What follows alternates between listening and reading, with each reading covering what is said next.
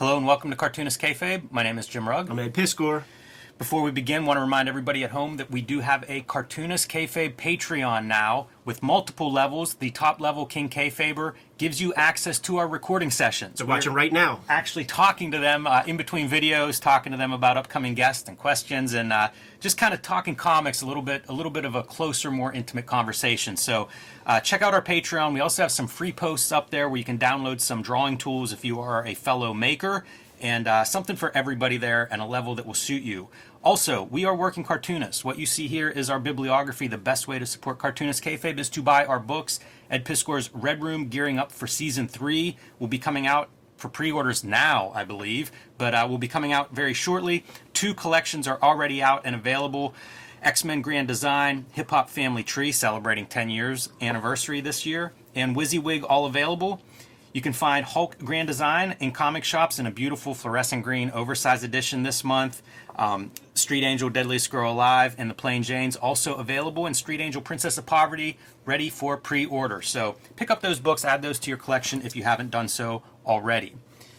So, Ed, I've been on a crime comics kick lately, and uh, we'll probably be seeing more of, of uh, my reading reflected in some of the videos that we look at. But crime comics, one of those genres that was huge pre 1954 in the comics code. You know, may not have been on the level of the horror comics that, that get so much reprinting coverage, but the crime comics had all that kind of salacious sex and violence, all the stuff that offended um, everybody that thought comics contributed to juvenile delinquency. You could find it in a lot of the so called true crime comics of the 40s and 50s and uh, a lot of the great cartoonists, you know, they did time producing in that genre. So as I've been going down this crime comics rabbit hole, um, I'm kind of amazed at the amount of great comics that exist there. Yeah. And they aren't reprinted as in, in the abundance that the horror comics are. So um, here's one of the first collections of crime comics that I got. I got this pretty early on.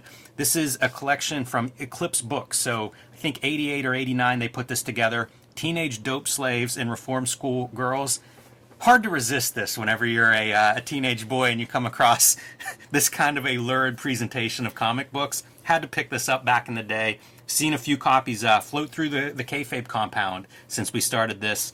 And um, you can kind of see like Eclipse Comics building a book to sell here and building a book to sell in that bookstore trade that they were trying to break into in the 80s. Yeah, for sure, man. Uh, these mid 80s, uh, when VHS was out, it it was just the the right place, right time for enterprising people to get hold of public domain materials and just do their thing, man. Because there would be like when you go down to Eide's, there would be the vi- the video equivalent from like Incredibly Strange Video, yes, and places like that, and and basically it would be this kind of stuff with the same presentation where it's like exploitate reefer madness. You know, yeah, that, exactly. that, that was one of the one of the uh, books, one of the videos that would uh, be able to be released by like 10 different companies. You never seen the same Reefer Madness twice.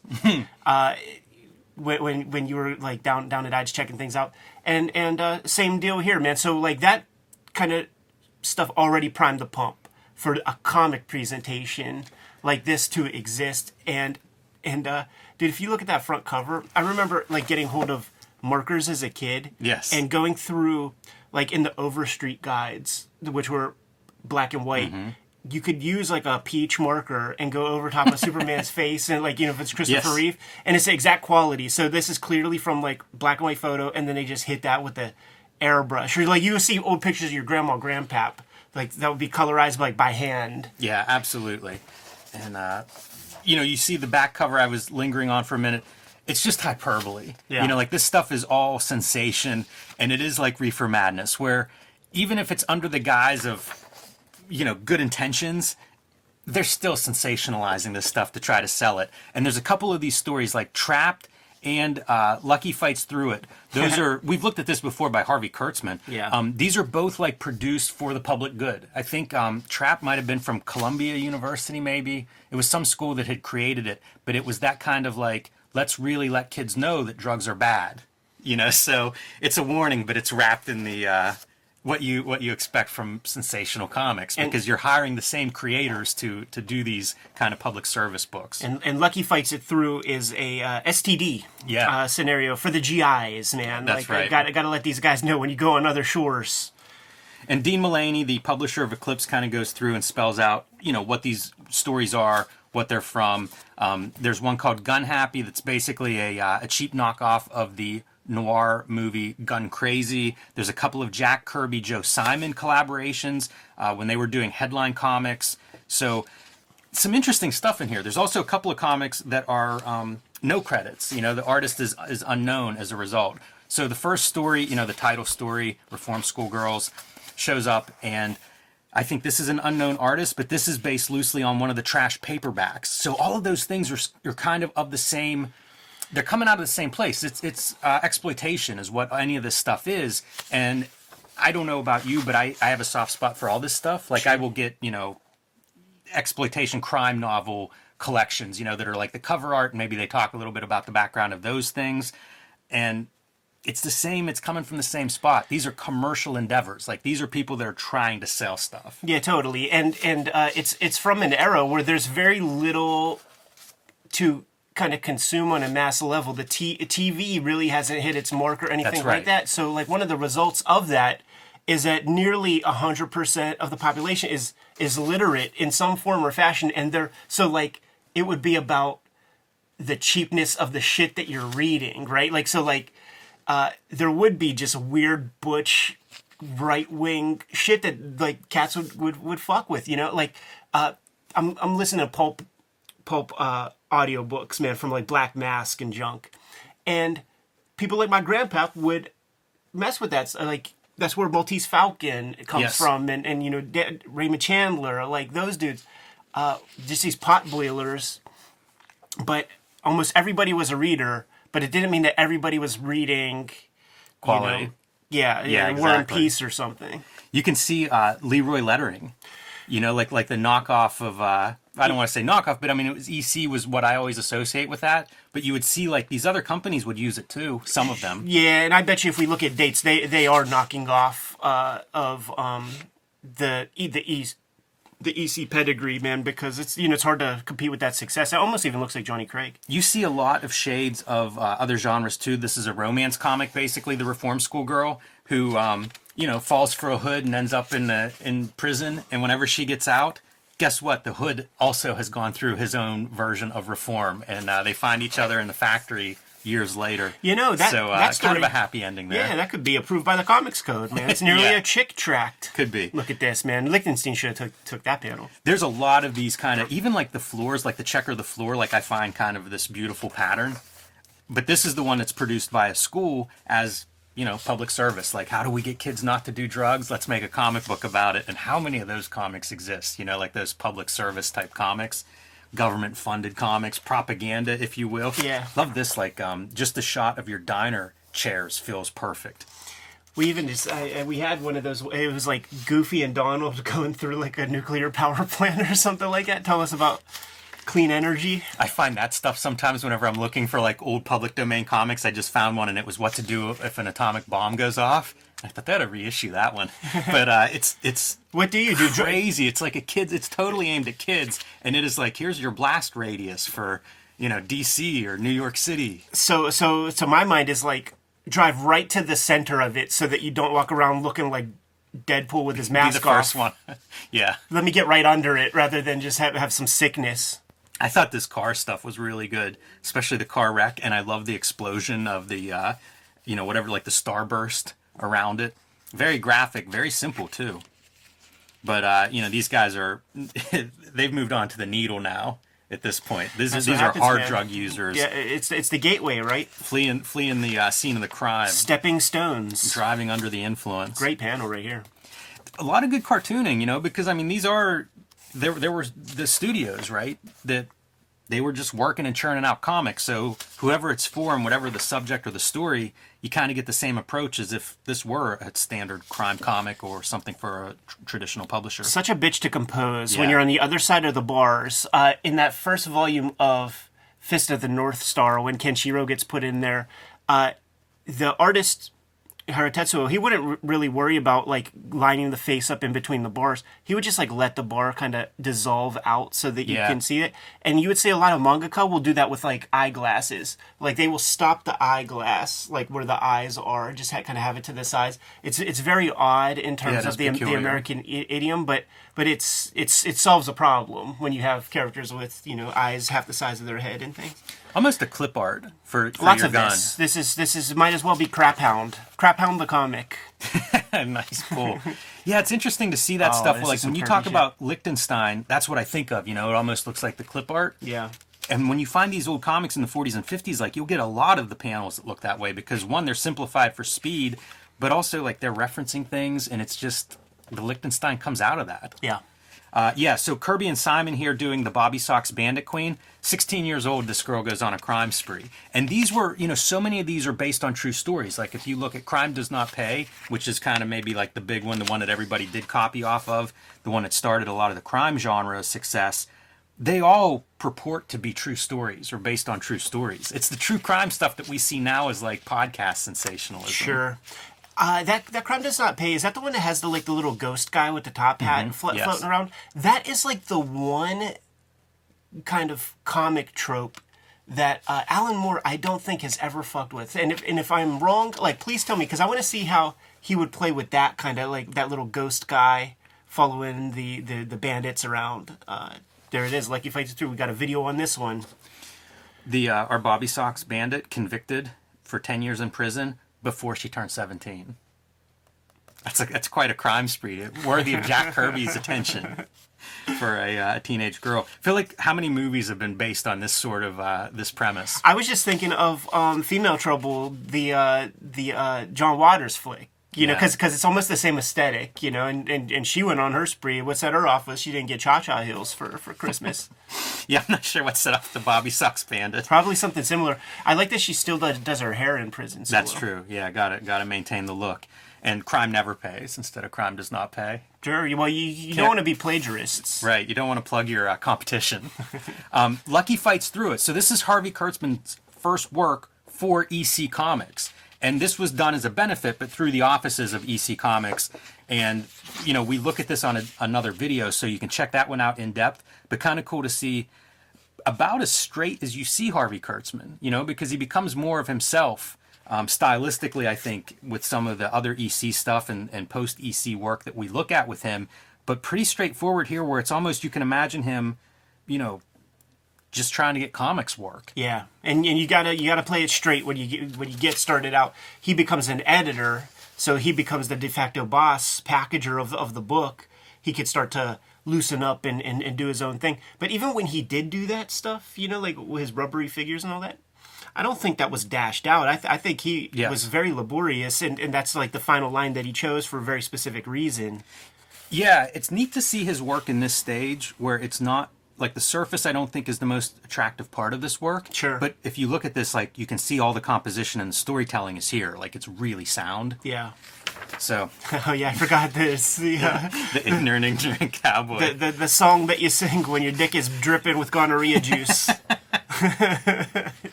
Yeah. What a wild document. And I can almost imagine if you're Dean Mullaney putting something like this together, you probably build it around a couple of these. Like we've And got this- some Jack Kirby crime comics, we've got this Kurtzman piece. This is huge because uh, in stuff like the Overstreet Guide, there would be mention of Lucky fights it through the STD comic, and because like in you know there's 80s Overstreet guides, like AIDS is out there, so like STDs are big in the news uh, when we were growing up and shit. And listen, a 1950s STD comic, like like how how do you dance around that? And uh, you you do it with a lot of like, well, she's a strumpet, and like shit like this chick, she came from out of town, like. She hangs out with too many fellas. Too many cowboys. Combine it with some Western drama, sell this book. Gun Happy, uh, as I mentioned in the beginning, artist is listed as unknown. I don't know if that's possible to find the actual artist now with a little few more resources online looking. But this is the one that's the knockoff, as uh, Mullaney says, of Gun Crazy, one of the early film noirs. Man, there's some familiar marks here. There are, yeah, yeah. You kind of, I'll see panels and think this artist or that artist, but you know, again, maybe a studio job. Yeah, yeah, yeah, yeah. Like I, like I, I truly think that like Jack came and touched a piece or two of this. Man, I love the old cars too that they would draw. Like all of these old car panels to me, I feel like are just, you know, it's a period piece now. Like back in the day, it was just they were making a, a contemporary comic, but now you look at this stuff. That, I mean, this is seventy-five years old comic. Sure. It also Back like to Kirby. I got this when I was pretty young, and I would be so frustrated with this kind of Kirby. This was so far removed from what I thought of as Kirby, and I would I would look at it and just think like, hmm, he just wasn't very good in the beginning. Boy, do I feel like an idiot now I, saying that. Yeah, I, lo- I love the uh, tandem of uh, Simon Kirby because it, it's very weird inks. It's it's Joe Simon like feathering uh, hatch lines, which it doesn't exactly work, but there's there's something there's something about it, man, that that just really speaks to me. I got those boy commandos in one of those legendary boxes my dad got at the flea market. That really put me on the path to to dig up that shit. Yeah. Yeah, it's incredible if you're a fan of somebody like a Jack Kirby that you can have these decades worth of work from different eras and different styles. Like all this stuff with Joe Simon has such a distinct flavor, Man, and there's they- a lot of it. They getting paid by the word on these fucking How pages here. that, man? Seriously. Jesus. Yeah, and think of your getting- Jesus, let getting Jack draw. this in uh, you know probably what five, six, eight of these stories in an issue. You get your money's worth. And and a big a big part of these comics' existence and their popularity are the 18-year-old army guys who are reading comics and they come home and they start to set up families and shit and it would be silly to still be reading Batman and all that. So like let's let's get something with some stakes, man, something uh, that uh you know is handling contemporary issues. And then one of the uh, one of the stranger pieces that's included in here is Rex Morgan. The teenage dope slaves of the cover title is a Rex Morgan strip that was reformatted to kind of like fit a comic book format and packaged that way, but based on the Rex Morgan newspaper comic strip. And so most of the uh, criticisms I've seen of this book lay it on pretty thick against the Rex Morgan Yeah, story sure. as being very stiff. But this is a survey of kind of like what the drug culture was like in the early 50s. And some of the comics that I'm working on right now are involved in that same topic. And so you do see this, you know, like when comics are contributing to juvenile delinquency, drugs are another one of those scourges. You know, like that's relatively early days of the uh, Federal Bureau of Narcotics, which would become the DEA. And it's it's kind of the same, you know, everybody's trying to figure this stuff out. And it's funny to think like drugs and comic books as being the two, you know, two big factors that are influencing teenage delinquency. Right. How dumb are we in hindsight? Yeah. Did anyone, you know, like we had Senate hearings. Like in my mind, I'm like, did anybody take that seriously? But we devoted a lot of taxpayer money to the idea of like comic books being, oh, you know, between them and drugs, what hope do kids have? You got to be kidding me. Wh- whatever the next big thing is, man, is, is, is always the deal. And I, I remember even um, at the time it was a joke when uh, Bill O'Reilly was railing against Barack Obama for having this rapper named Common, who is a Chicago rapper, uh, come to the White House.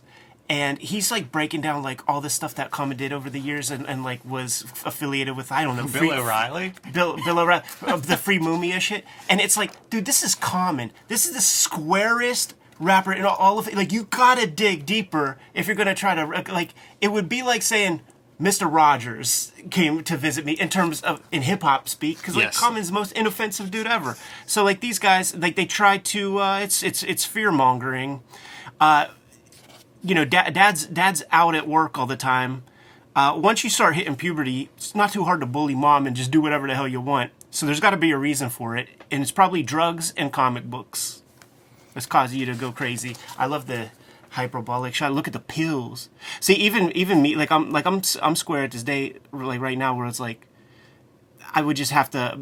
It would just be pills in in the comic. Like I wouldn't know what they are or like how they work. It would just be like, yeah, pills are the drug. I find this interesting in terms of how do you reformat a daily strip to give it some interest in a comic book page. It reminds me of the idea of like, oh, I'm to put my comic on Instagram, but then it also I, I'm going to print it as a page. Yeah, and, and there's like, work being done there. Like, like go back real quick because like the lettering is the same as the lettering here. So, so yeah, things are being cut. There's art that's not here. I, they might have just taken that hand out of a panel and fucking blew it up because this let, lettering should be much bigger. Yeah, maybe this handle would be way smaller. I don't know. And by the way, like a lot of this stuff, I think actually looks really good as isolated panels. Yeah, it's not it's not the full fucking crap hound that uh, Rex Morgan turned into, you know, but it's it's definitely extremely derivative of Caniff and Yes. you know the popular stuff of the day. uh, listen, man, I would read that comic. Look at how big those lines look in this like blown up panel and stuff. Might it's be- such a uh, it's such a brush line. Might be bigger than the actual artwork Yeah. of the of the original panel. I thought for a second that was your blown up pills panel, but Right. uh, a little bit of a different pose. But you see, kind of like um, again, the challenge for for this strip, I think, is like how do you turn this strip into comic book pages? Yeah.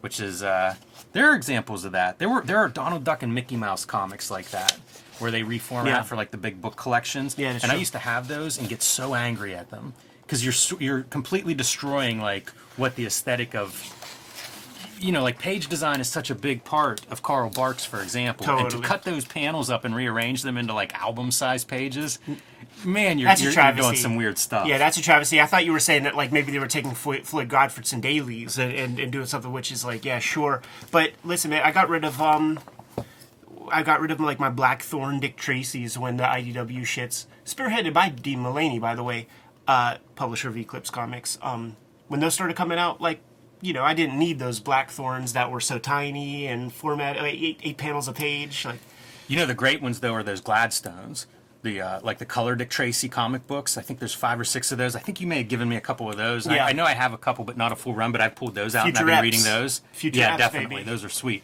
Um, but one of the uh, like I said, one of the early exposures for me to those 40s and 50s crime comics because I got this thing sometime in the 90s and. I don't know, man. I, I I'm I've been enjoying going down that rabbit hole, but it also speaks to how like different time periods of comics and when you get into them, Yeah. how you react. It's true. Because this did nothing for me in the '90s. I was probably disappointed overall in it. Right. And now I go back and revisit it, and it's like this is the stuff I'm looking at right now. got to have that context, you know, and you, you just got like a more sort of mature point of view. You know that you know the situation these guys were in while they were working. Like you're probably like you know fanboy mode back in the day, but also you have a lot of comics making under your belt, so you could diagnose the inadequacies of these strips to make sure that whatever you're working on, whatever you're doing, whatever this is inspiring. Like you ain't gonna make maybe the same boring mistakes or, or whatever you notice in here that might take you out of the moment.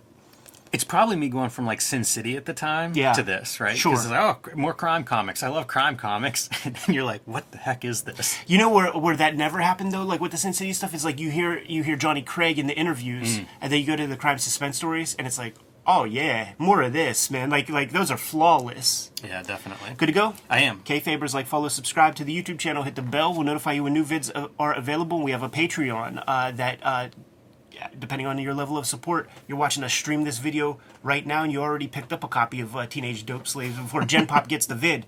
But Jimmy, tell the people what else we have out there. Hulk Grand Design coming out in February to comic shops everywhere. Reserve your copy today if you haven't already because they are going fast in pre-orders. Thank you very much for that. Street Angel Deadliest Girl Alive Plain Jane's also available and Street Angel Princess of Poverty available for pre-order now. You can join me on my Patreon at patreon.com slash Jim where you can see lots more of my art. You can download out of print zines and mini comics and you can see what I'm working on next.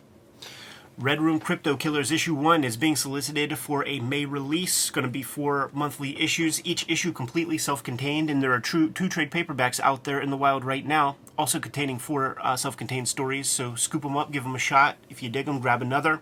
10 year anniversary of Hip Hop Family Tree, scoop up those comics. X Men Grand Design, three volumes of that is out in the wild, and uh, the occasional WYSIWYG you're going to see out there. I'm serializing the new Red Room stuff on my Patreon. Three bucks get you the archive, more than 300 pages worth of comics up there. New strips every Tuesday. Jimmy, tell the people how they can also support the channel. Subscribe to the Cartoonist Kayfabe e-newsletter at the links below the video. You can also find Cartoonist Kayfabe t-shirts, merchandise, mugs, stickers, fanny packs, and lots more at our spread shop. That link is also below this video. Beautiful way to keep the lights on in the Kayfabe studios and keep these vids rocking. Jimmy, given the marching orders, we'll be on our way. Read more comics.